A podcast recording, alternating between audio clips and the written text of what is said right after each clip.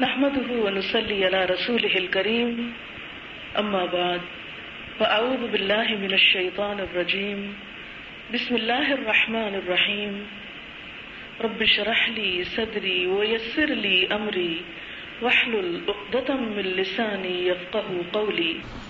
میرا سوال یہ ہے کہ مشکلات عام طور پر کیا ہوتی ہیں؟ کہاں سے آتی ہیں؟ بتائیے۔ اپنے اعمال اچھا اپنے گناہوں کی وجہ سے اور اولاد کی طرف سے رزق کی کمی مسائب خمسہ پانچ مصیبتیں جن کا قرآن میں ذکر ہے۔ عموماً سبب کیا ہوتا ہے؟ کیا کاز ہوتی ہے اس کی؟ کیا ریزن ہوتی ہے؟ کیسے پیدا ہوتی ہے؟ ہاں آپ بتائیے۔ ہماری سوچ منفی ہوتی ہے بعض اوقات۔ ہم اپنے ہی خیالوں کے گرداب میں رہتے ہیں اور اپنے ہی اندر ایک مشکل پیدا کیے رکھتے ہیں۔ اپنی ذات کی طرف سے نمبر ون، ٹھیک ہے؟ یہ بات یاد رہے گی۔ یعنی مشکل کہاں سے اٹھتی ہے؟ آتی کہاں سے؟ یہ تو پتا ہے کہ یہ بھی مشکل ہے، یہ مشکل ہے۔ مشکلات کی تو ایک لمبی لسٹ ہے، لیکن ان سب کا خلاصہ پانچ مشکلات میں، جن کا ذکر پرانے مجید میں ہے۔ لیکن وہ کیا چیز ہوتی ہے جس کو ہم مشکل کہتے ہیں؟ ٹھیک ہے نا؟ تو سب سے پہلی مشکل خود ہمارے اپنے اندر ہوتی ہے۔ ہم اپنے آپ کو خود ہی کھا رہے ہوتے ہیں۔ کڑ رہے ہوتے ہیں، جل رہے ہوتے ہیں۔ کبھی حسد کی آگ ہوتی ہے، اندر بڑکی ہوئی، کبھی غصہ، کبھی کوئی غم کھا رہا ہوتا ہے ہم کو، کبھی کوئی اور۔ بہت ساری چیزیں کبھی وسوسے ہماری جان کے لاگو ہوتے ہیں۔ تو سیلف انالیس ضروری ہے کہ جب ہم تکلیف میں ہوں، پریشانی میں ہوں، تو ہم یہ دیکھیں کہ اس کی کاز کیا ریزن کیا ہے، وجہ کیا ہے۔ جس کو عام طور پہ کہتے ہیں کہ روٹ کاز کیا ہے۔ کہیں ایسا تو نہیں کہ میں نے اپنے گمان کو ایک ایسی شکل دے دی ہے کہ جس کی کوئی حقیقت ہی نہیں۔ بازو کا صرف گمان ہوتے ہیں ہمارے، جن کی کوئی اصل نہیں ہوتی۔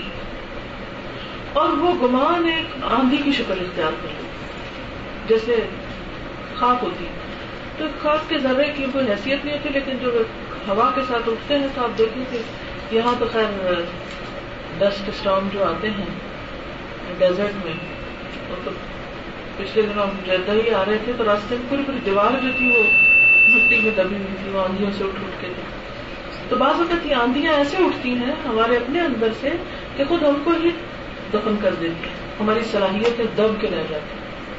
ختم ہو کے رہ جاتی۔ تو اس کی وجہ جاننا ضروری ہے۔ دوسری چیز کیا ہو سکتی؟ کہاں سے آتی مشکلات؟ کس کی طرف سے؟ اپنی ذات کے باہر نکلی لوگوں کی طرف سے۔ اب دیکھیں گے کہ چھوٹی چھوٹی باتیں لوگوں کی ہم اتنی زیادہ اپنے دل پہ لے لیتے ہیں کہ ہماری سانس گھٹنے لگتا ہے اس نے مجھے یہ کیوں کہا؟ اس نے یہ کیوں کر دیا اور بعض اوقات ہم زیادہ سینسیٹیو ہوتے ہیں اور بعض اوقات لوگ بھی ظالم ہوتے ہیں۔ لوگ بھی زیادتی کر رہے ہوتے ہیں۔ نہ روا باتیں کر رہے ہوتے ہیں۔ کوئی مذاق اڑا رہا ہے۔ کوئی مس انڈرسٹینڈنگ کا شکار ہے۔ غصہ کسی پہ تو آپ کو نکال رہا ہے کہ اور کوئی آپ کو ایسا الزام دے رہا جس کی کوئی حقیقت ہی نہیں ہے۔ تو یہ چیزیں بھی آپ کو بہت ڈسٹرب کرتی ہیں۔ بعض اوقات آپ کی ذات پہ، بعض اوقات آپ کے بچوں پہ، بعض اوقات آپ کے ماں باپ پہ بات کرتے ہیں کہ انہوں نے یہ سکھایا۔ بعض اوقات خاندان کو تانے مل رہے ہوتے ہیں۔ بعض اوقات استادوں کو، بعض اوقات کسی ملک یا قوم یا خاص علاقے سے تعلق رکھنے کی وجہ سے آپ کو لک ڈاؤن کیا جاتا ہے اور آپ کو بری نگاہوں سے دیکھا جاتا ہے یا ریشزم کا شکار ہو جاتے ہیں آپ۔ تو یہ سب چیزیں ہیں نا۔ اس میں کرے کیا؟ کیونکہ ہم بچ نہیں سکتے۔ جسے وہ دعا میں بھی آتا نا اللہ انی اعوذ بک من شر نفسی ومن شر الشیطان تو تیسری مشکل آتی ہے کس کی طرف سے؟ شیطان کی طرف سے۔ ذات، لوگ، شیطان۔ اپنے اندر کے جو بسوں سے اٹھتے ہیں، جس کے بارے میں قرآن مجید میں آتا ہے کہ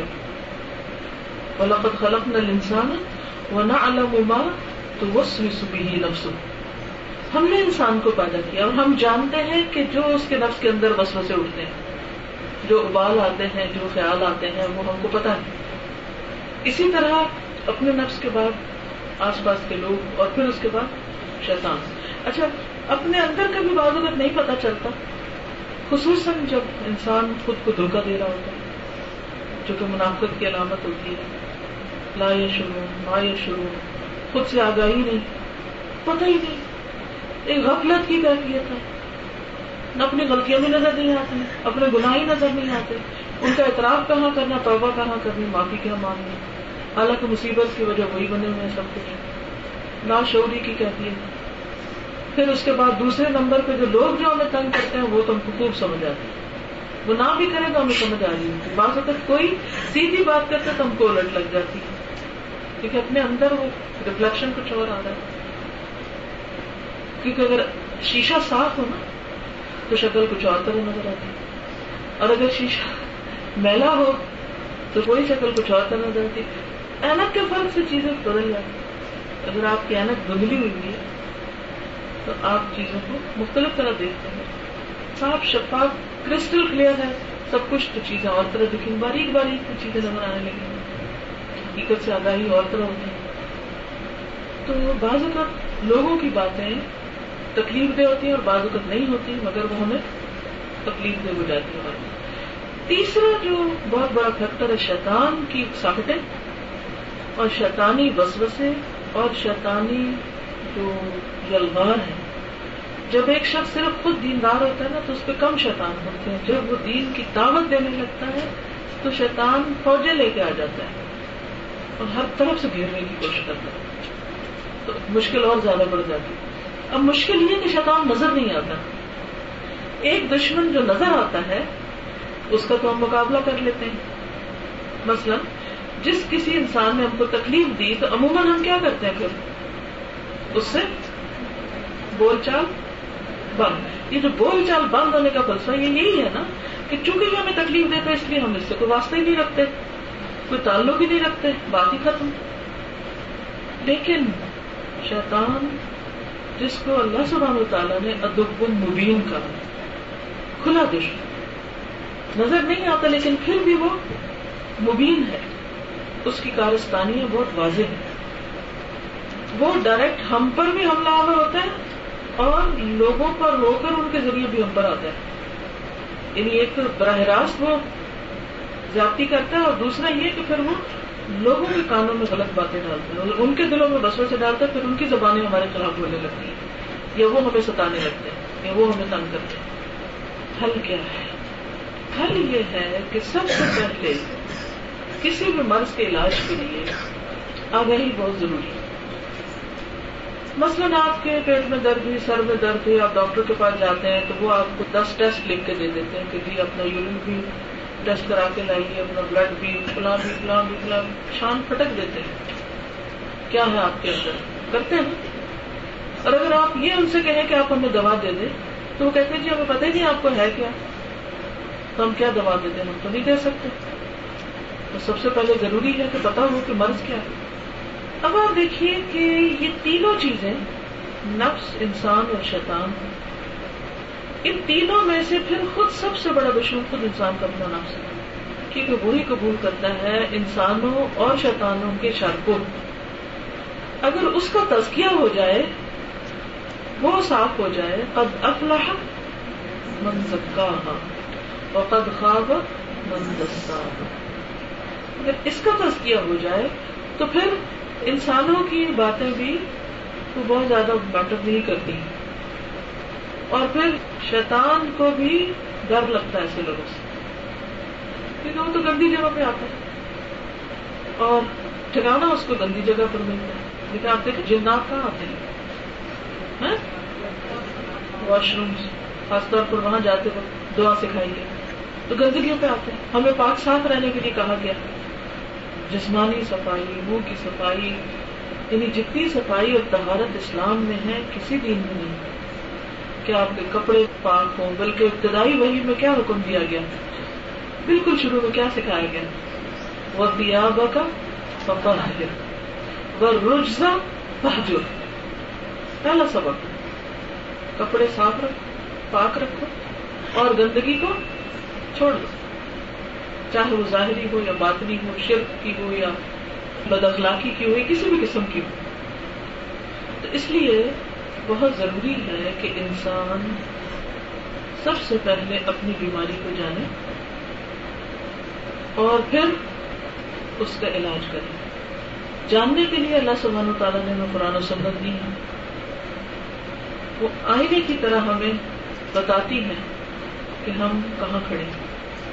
بشرطے کہ ہم خالی ذہن ہو کر قرآن پڑھیں۔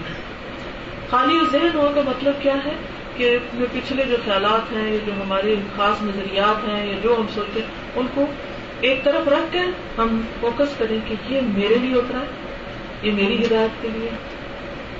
کیونکہ یہ کتاب ہدایت دیتی ہی ان کو ہے جن کے اندر خدا کا ڈر ہوتا ہے تکوا ہوتا ہے۔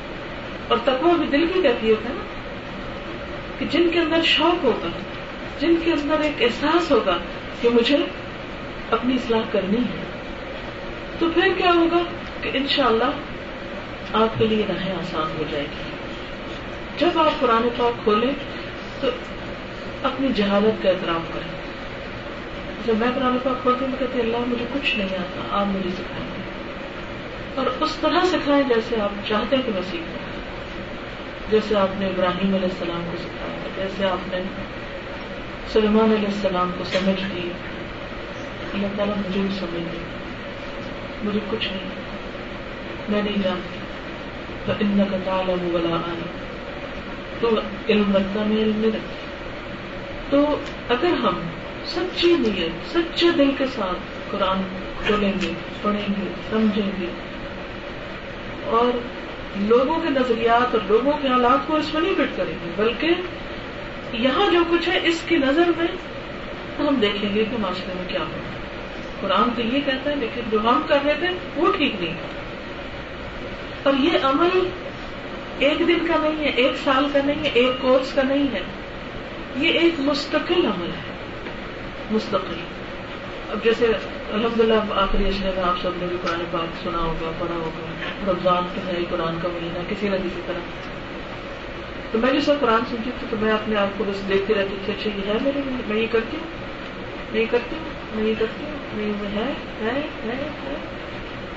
یہ تو بڑی خوشی کی بات ہے مجھے ترجمہ سمجھ آ رہا ہے، یہ تو بڑی خوشی کی بات ہے کہ مجھے مانا سمجھ میں آ رہی ہے، کیا کہا جا رہی ہے سمجھ آ رہی ہے۔ یہ بھی اس کا احسان ہے، اپنے تو کچھ نہیں تھا، اس نے سمجھا دیا۔ تو اب جب سمجھ آ گئی تو پھر میں کر کیا رہی ہوں اور اگر میں کر نہیں گئی تو یہ تو بوجھ ہے۔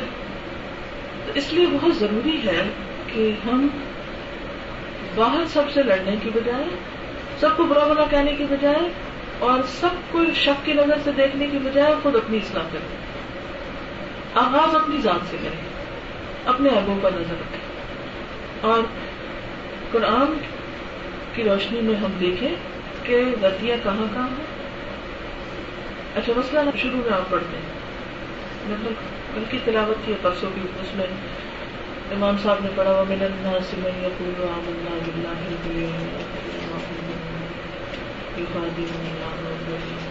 میں نے اچھا شعور کیا ہوتا؟ ہے کیا میں یہ کہہ سکتی کہ مجھے شعور ہے؟ پھر آگے آتا ہے کہ منافق کیا وہ جھوٹ بولتا ہے؟ کیا میں کہہ سکتی ہوں کہ میری زندگی جھوٹ سے مکمل طور پر خالی ہوگی؟ ہم اپنے بارے میں بڑی جلدی خوشحالی کا شکار ہو جاتے ہیں۔ لیکن اگر اپنا محاسبہ مسلسل کرتے رہے نا کہ اچھا یہ بات کہی تو کیوں کہی؟ دوسروں کی باتوں کو تو بہت انالائز کرتے ہیں۔ اس نے یہ کہہ دیا، اس نے یہ کر دیا، اپنے کو تو کرتے کوئی نہیں۔ تو جب ہم اپنے اوپر نظر کرنا شروع کریں گے، تو ایسی مصروفیت ہوگی کہ پھر دوسروں کی باتیں سننے سے بھی گھبراہٹ ہوگی۔ اور ان کے اوپر توجہ دینا تو بہت دور کی بات ہے۔ کیونکہ آپ کے پاس ٹائم کوئی نہیں فالتو فضول باتیں سوچنے کا۔ کیونکہ آپ لگے ہوئے کسی کام آپ کو کام مل گیا۔ تو جب یہ کام مل جاتا ہے نا، تو آپ ایک مسلسل اپنا انالیس کرتے رہتے ہیں، سوچتے رہتے ہیں۔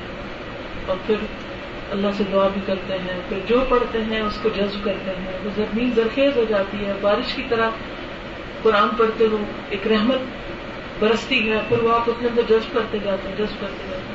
اور اگر آپ کے اندر ایک بیریئر ہے نا کہ یہ تو مجھے پہلے ہی پتا اور مجھے تو سمجھ ہے سب کچھ اور مجھے کیا کوئی سمجھائے گا، تو اس کا نقصان کیا ہوتا ہے کہ پھر وہ اندر جذب نہیں ہوتا۔ تو وہ جو اس کی برکت ہوتی ہے دل کے اندر اترنے کی اور ایک ٹھنڈک ہوتی ہے اور ایک کیفیت اندر آتی ہے، جذب کی، ایک شوق کی۔ وہ اسی وقت آتی ہے کہ جب انسان خالی ذہن ہو کے پڑھے۔ نمبر ایک، نمبر دو، اپنے لیے پڑھے، اپنا محاسبہ کرے۔ اپنے عمل کو بدلنے کی فکر کرے اور اس کے اندر مشغول ہو جائے۔ دوسری چیز آ جاتی ہے پھر لوگوں کی بات لوگوں کی طرف سے پہنچنے والی تکلیف، جو ہمیں اکثر پریشان کرتی ہے۔ اور ہم مسکین بن جاتے ہیں، کبھی روتے ہیں، کبھی ہنستے ہیں، کبھی ایسے دکھی اور غمگین اور بہت سے لوگ ڈپریشن میں چلے جاتے ہیں۔ سنا ہوگا، دیکھا ہوگا خود پہ ہی کیفیت گزری ہوگی۔ تو اس وقت سوچیں کہ میں جو کسی کی بات پہ دکھی ہو رہی ہوں، تو اس میں میرا اپنا کتنا ہاتھ ہے؟ دوسرے کی جگہ پہ رہ کے دیکھیں اپنے پھر یہ بھی دیکھیں کہ آج جو کوئی میرے ساتھ کر رہا ہے، کیا میں نے تو نہیں کسی کے ساتھ کچھ ایسا ہی کیا تھا کبھی؟ کیونکہ جب ہم کسی کو چوٹ لگاتے ہیں، تو ہمیں تو نہیں پتہ چلتا۔ لیکن جب ہمیں لگتی ہے، تو پھر یاد آتا ہے او ایسے تو میں نے فلاں کے ساتھ بھی کیا۔ اللہ تعالیٰ یاد ضرور کروا دیتے تو بہت ضروری ہے کہ جو لوگوں کے ساتھ معاملہ کریں، تو اس وقت ان کی جگہ پر خود کو رکھ کے دیکھیں۔ پھر یہ ہے کہ اگر آپ کو پکا یقین ہو جائے کہ ان کی زیادتی یا غلطی ہے، تو نبی صلی اللہ علیہ وسلم کو اس فرمان کو یاد رکھے کہ ان سر اقا کا ظالم اور مظلوم اپنے بھائی کی مدد کرو، خواہ وہ ظالم ہے یا مظلوم۔ لوگوں نے عرض کیا کہ اللہ کے رسول صلی اللہ علیہ وسلم، مظلوم کی مدد تو سمجھ میں آتی، ظالم کی کیسے کی جائے؟ تو آپ نے کیا فرمایا؟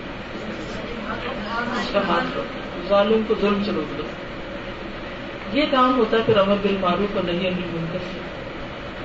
بہت سے لوگ پیٹ پیچھے بہت باتیں کریں گے۔ سامنے کسی کو اس کی غلطی نہیں بتائیں گے۔ کیوں اس لیے کہ پھر ڈر لگتا ہے کہ ہمیں کہے گا یا یہ کمائنڈ کرے گا؟ تکلیف دہ کام ہوتا ہے تو پھر یہ تدبیریں سوچیں گے آپ، طریقے سوچیں گے۔ ہمدردی جب ہوگی تو پھر آپ سوچیں گے کہ اچھا ان کی کیسے مدد کریں کہ اخلاق ایسے نہ ہو اب مثلاً اگر بچے کام خراب کر رہے ہیں تو ضرور سوچیں کہ کیوں یہ کر رہے ہیں ایسے۔ جو عقل مند میں ہوتی ہے ان کو پتہ چل جاتا ہے یہ بھوکے ہیں، یہ ان کو توجہ نہیں ملی، ان کو آرام نہیں ملا، ان کی نیند پوری نہیں ہوئی، ان کو اگر عورتوں کو باتیں کرتے سنے نا تو کہتے ہیں، بچہ، آج اس کی نیند بھی پوری ہوئی اس لیے آج یہ کھا بھی نہیں رہا، آج یہ بات بھی نہیں کر رہا، آج یہ ضد کر رہا، آج آج یہ ہو گیا تو ایسا ہو گیا تو ویسا ہو گیا، سب حقیقت ان کو معلوم ہو تو تجربے سے پتہ چلتا ہے نا، کر کر کے سمجھ آتی سن سن کے پھر انسان سمجھنے لگتا بہت سی باتوں تو بہت سے لوگ بڑے ہو کر بھی بچے ہی رہتے ہیں۔ اب مثلا شوہر غصہ کر رہا ہے آپ کو۔ آپ مظلوم بن گئے کہ میں نے سارا دن انتظار کیا اور آ کر تو غصہ میرے پہ غصہ اور یہ کام کیوں نہیں ہوا اور وہ پلانا کیوں نہیں اور وہ اور ہم پھر سمجھتے کہ یہ انتہائی خراب شخص ہے اور اس کو تو مجھ سے کوئی محبت نہیں اور کوئی ہمدردی نہیں اور اس کے ساتھ پھر کہ زندگی گنوانا ہے اور بس شیطان پھر آ جاتا ہے بیچ میں اور بچوں سے ڈالنا شروع کر دیتا ہے اور فتنا فساد گھر کے اندر اور ساری خوشی غالب چھوٹی سی بات کو اتنا بڑا ہوا بنا لیتے ہیں حالانکہ ہم تھوڑی دیر ذرا سوچیں کہ کیا وجہ ہو میری کتنی غلطی؟ بس اگر بات شوہر ہوتے ہیں ان کو بالکل پسند نہیں ہوتا کہ گھر آئے تو گھر جو ہے وہ کباڑ کھانا بنا ہو۔ کیونکہ بچے عموماً کیا کرتے ہیں؟ یہ اٹھا پھینک، وہ پھینک وہ پھینک، وہ کیونکہ ان کے پاس میں کچھ کرنے کو نہیں نا تو سارا دن یہ کچھ کر رہے ہیں۔ ان کی کوئی پازیٹیو مصروفیت ہوگی تو وہ بھی کہیں مصروف ہوگی تو اس وقت اگر تھوڑی دیر صرف خاموشی اختیار کریں۔ چپ کر کے سنیں بجائے اس کے جواباً چیخنا شروع کر دیں۔ مظلوم ہو کر کسی معاملے کا اینڈ ہونا زیادہ بہتر ہے بنسبت ظالم ہونا وقتی طور پر آپ غصہ تو نکال لیتے ہیں، لیکن تھوڑی دیر کے بعد آپ کو خود ہی برا لگنے لگتا کہ میں نے غلط کیا۔ آپ ظالم بن چکے زیادتی کر کے۔ شروع اس نے کیا تھا، لیکن اب آپ ظالم ٹھیک ہے، اس نے ایک بات کی تھی، آپ نے دو کہہ دی، زیادہ ناروا بات ہوگی لیکن ایسے وقت میں خود کو سنبھالنا بھی بہت مشکل کام ہوتا ہے۔ تو خواہ شوہر ہوں، چاہے بچے ہوں، چاہے بہن بھائی ہوں، چاہے دوست ہوں، مہمان ہوں رشتے دار ہوں، ساتھی ہو کوئی بھی ہو، ہر ایک کی طرف سے خوشی بھی پہنچتی ہے، تکلیف بھی پہنچتی ہے۔ نبی صلی اللہ علیہ وسلم نے کیوں فرمایا کہ میں نے عورتوں کی اکثریت کو جہنم میں دیکھا کیونکہ وہ شوہروں کی اس سے تو اتنا استغفار کرنا چاہیے کیونکہ ہم سب کہیں کچھ نہ کچھ ضرور کر جاتے ہیں۔ چھوٹی چھوٹی باتوں پہ خفا ہو جائیں گے چھوٹی سی بات پہ کہیں گے ہمیں کوئی خوشی نہیں دیکھی۔ الگ گھر خوشی کو بڑا پڑا لوگ دیکھ کے ہمیں رش کر رہے ہیں، کیا شاندار گھر ہے یا کیا شاندار زندگی ہے۔ اور ہم ہیں کہ رو رہے ہیں کہ کچھ نہیں ہے ہمارے پاس۔ تو اللہ تعالیٰ کو یہ ناشکری تو پسند نہیں آئے گی۔ تو شکر گزاری بہت ضروری ہے۔ دوسرے کو سمجھنے کی کوشش کریں۔ کہ یہ شخص ایسا کیوں کر؟ بچہ کیوں بدتمیزی کر رہا ہے؟ شوہر کیوں بدتمیزی کر رہا ہے؟ بہن بھائی مجھ سے کیوں ناراض ہے اچھا عام طور پہ ہم یہ کہہ دیتے ہیں کہ وہ حسد کرتے ہیں ہم سے، اس لیے ہمارے ساتھ کچھ نہیں رہتے بہت سے لوگوں میں بھی کہتے سمجھ نہیں جو کوئی تنقید کرے تو صرف یہ کہہ کہ مت ڈال دیں کہ وہ حسد کرتے ہیں، اس لیے کرتے ہیں۔ دوسرے کی تنقید کو دوسرے کی ناراضگی کو، یا دوسرے کی بے روپی کو سنجیدگی سے لیں۔ اور ضرور اپنا تجزیہ کریں کہ آج اگر میں نہیں قبول کرتی اس غلطی کو جو دوسرے نے میرے لیے پوائنٹ آؤٹ کی تو کل قیامت کے دن تو یہ سامنے آئے گی۔ بس اگر کسی کا ہمارے بارے میں یہ امپریشن ہے ہمیں سے ہر ایک کا ایک امپریشن ہوتا ہے دوسروں کا جیسے پرانے مجھے میں آتا منت تو وہ قدم وہ آتا ہم لکھ رہے ہیں جو انہوں نے آگے بھیجا، ان کے اعمال اور ان کے آتا آسار کے امپریشن ہم میں سے ہر ایک کا امپریشن اچھا ابھی جیسے حرم میں میں دعائیں مانگ رہی تھی نا سب کے لیے۔ مختلف اپنے ساتھیوں دوستوں رشتے داروں بہن بھائی ہر ایک تو میں نے اس طرح کیا ہوا تھا کہ اپنی ذات سے شروع کرتی تھی، پہلے چکر میں دوسرے میں خاندان اور تیسرے میں دوست، احباب اور پھر اپنے شاگرد اور پھر مسلمان اور امت اور پھر ساری دنیا کے لوگ اس طرح کرتے، دائرہ بڑا کرتے کرتے کرتے ہر چکر کے ساتھ دائرہ بڑا کر لیا، دعا کرنا اچھا جب میں نے اپنے جاننے والوں کے لیے دعائیں مانگنی شروع کی تو میں نے یہ سوچا کہ میں ہر ایک کے لیے جو میرے دل میں اس کا خیال آئے گا نا، اس کے مطابق دعا کروں۔ جو اس کا امپریشن ہوگا آپ یقین کریں کہ میں جب بھانگ رہی تھی تو میں حیران ہو گئی کہ اچھا میرے دل میں اس شخص کے لیے یہ جذبات ہیں، اس کے لیے یہ ہے اس کے لیے۔ تو یہ ایک حقیقت ہے کہ ہمارا کیا چھپتا نہیں ہے۔ ہمارا معاملہ لوگوں سے بھی مخفی نہیں ہوتا۔ ہم جتنا مرضی تصنع کر کے کسی کو وقتی طور پہ راضی کرنے کی کوشش کریں، مگر ہمارے اندر کی جو محل ہوتی ہے، وہ دکھ کے رہتی ہے۔ وہ پتہ چلتی ہے دوسروں کو صرف باتوں سے کسی کو بہلا نہیں سکتے۔ اخلاص سے ہم جو معاملہ کرتے ہیں، یا کوئی بھی کرتا ہے، وہ اصل امپریشن بنتا ہے۔ تو بہرحال، لوگوں کی طرف سے جب تکلیف پہنچے، یا لوگ ہم پہ کوئی بات کریں کہ یہ فلاں بہت پراؤڈ ہے۔ مثلا، مجھے اگر کوئی کہہ دیتا ہے، یہ بہت پراؤڈ ہے۔ تو ہو سکتا ہے میں کہوں ہاں یہ چونکہ مجھ سے جالس ہے، اس لیے مجھے پراؤڈ کہہ رہی میں تو کوئی نہیں۔ ہوں رائٹ ابے اپنے آپ کو نگیٹ کر کے تسلی کر لی اور اپنے آپ کو خود ہی پاکیزگی کا ٹپا لگا دیا۔ یہ طریقہ ٹھیک نہیں مجھے سوچنا چاہیے کہ انہوں نے مجھے پراؤڈ کیوں کہا؟ میں نے کون سی ایسی حرکت کی کہ جس کی وجہ سے میرا یہ امپریشن بن گیا؟ کوئی ہے نا غلطی۔ چاہے وہ مس انڈرسٹینڈنگ ہے یا کوئی جان بوجھ کے کی غلطی ہے یا انجانے میں کو مگر ہے صحیح کچھ۔ لہذا مجھے اپنے آپ کو پھر ریوائز کرنا چاہیے۔ کون سی چیزیں ہیں جن کی وجہ سے کوئی شخص پراؤڈ مشہور ہوتا ہے؟ یا اس کا امپریشن پراؤڈ کا بن جاتا ہے۔ بس سلام میں پھیل نہ کرنا، آجزی کا مظاہرہ نہ کرنا۔ آپ سب کو اللہ نے آنکھیں دی، عقل دی، سمجھ دی، جو میں کہنا چاہ رہی ہوں، آپ بہت اچھی طرح ماشاء اللہ سمجھ رہے ہیں۔ کہ ایسے امپریشن کیوں بنتے ہیں مثلا منہ پھیر کے بات کرنا کسی سے، لوگوں کو حقیق سمجھنا، ان کی غلطیوں پہ بس نظر رکھنا، ان کی خوبیوں کو نہ دیکھنا۔ تو ہمیں پھر وہاں اصلاح کی ضرورت ہوتی ہے۔ اور پھر ہمیں اصلاح کرنی چاہیے، جو دوسرے کر رہے ہیں، ان کے لیے دعا کرنی چاہیے۔ خاص طور پہ ان لوگوں کے لیے تو بہت دعا کیا کرے جن سے آپ کو چڑھو اچھا ہوتا ہے نا کہ آپ دعا کر رہے ہیں، کر رہے ہیں، کر رہے ہیں، پھر کسی کے اوپر آ کے آپ رک جاتے ہیں، کیا کروں اس کے لیے؟ کم ہی کر مارا ہے۔ پچھلے دنوں میں ایک اسکالر سے ملی الحمد للہ عمرے کے دوران اللہ کے فضل سے بہت اچھے اچھے لوگوں سے ملاقاتیں ہوئی تو ان کی ایک بات سے میں بہت امپریس ہوئی میں نے ان سے سوال کیا کہ جب کوئی آپ کو تنقید کرتا ہے، آپ کیا کرتے ہیں؟ تو انہوں نے کہا کہ میں سوچتا ہوں اور پھر جو شخص مجھے بہت تنگ کرتا ہے، میں اس کے لیے کچھ کرتا ہوں۔ مثلا انہوں نے کہا کہ میں پچھلے دنوں ایک کوئی کام کرنے جا رہا تھا، تو اس شخص نے میری بہت مخالفت کی، بہت تنگ کیا، میں آجز آ گیا۔ پھر میں نے اپنے پیسوں سے اس کے لیے کسی سے عمرہ کروایا، جس نے مجھے تنگ کیا۔ تھا یہ ہوتا ہے اخلاق۔ اگر کوئی اپنے دشمنوں یا تنگ کرنے والوں یا ستانے والوں کے لیے اتنی خیر خائی رکھتا ہو اس کی بات میں کیسے اثر نہیں ہوگا؟ ہوگا نا؟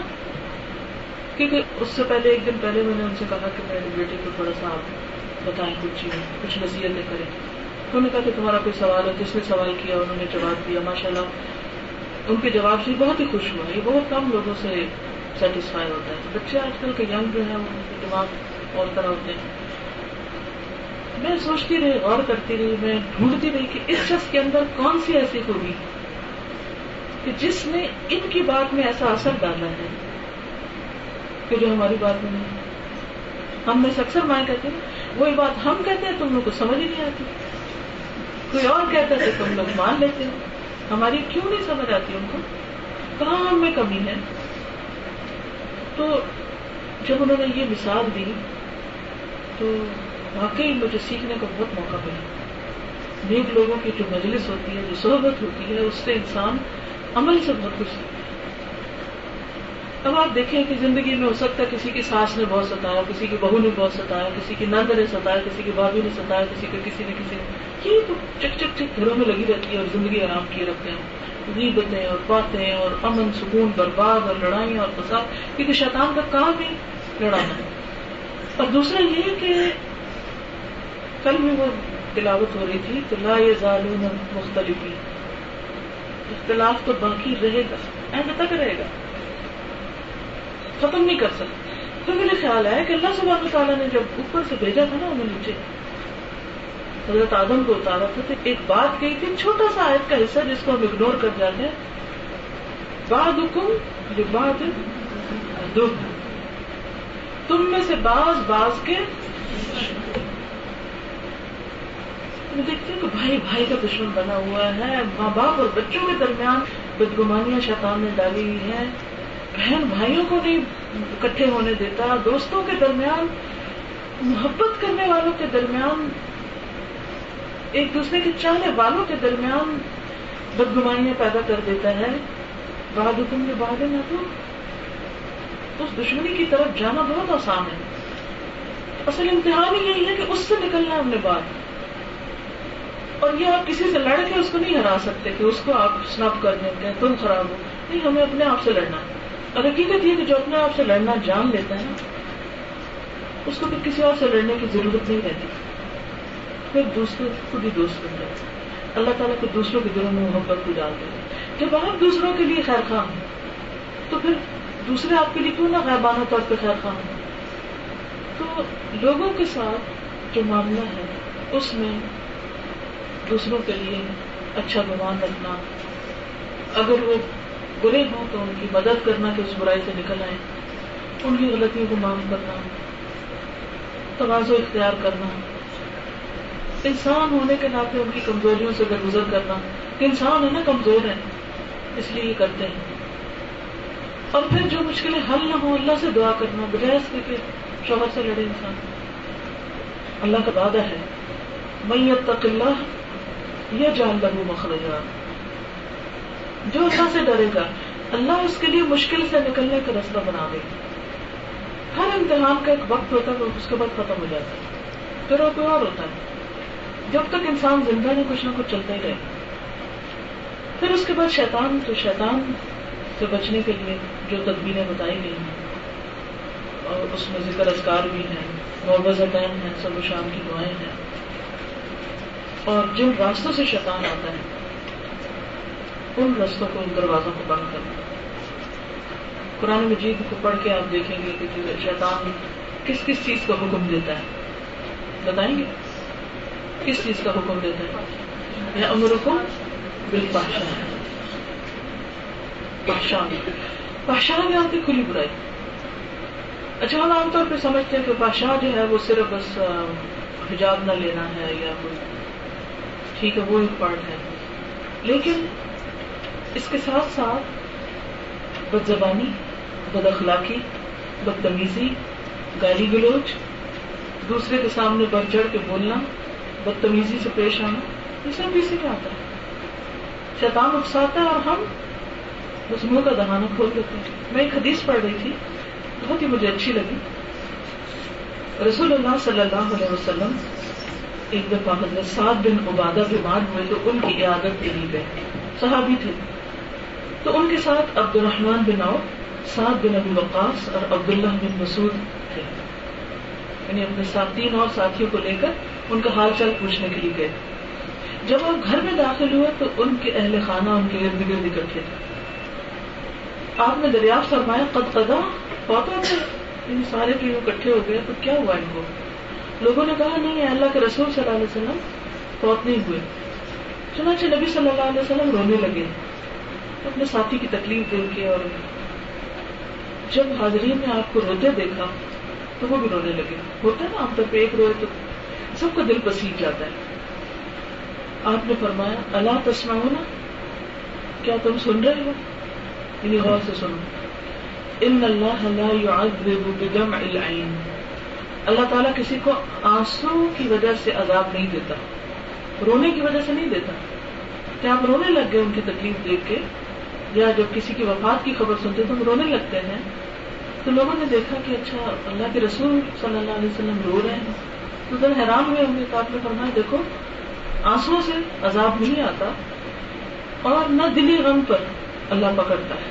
بلا بحزن القلب اگر دل غمگین ہے، کوئی دکھی ہے بیمار ہے، پریشان ہے۔ ویسے بعد میں ہم دوسروں کے دکھ تو کام اپنے پہ زیادہ ہی غمگین رہتے ہیں۔ تو چلے اپنے پہ بھی رہیں۔ غمگین دل ہونے کی وجہ سے نہیں پکڑ۔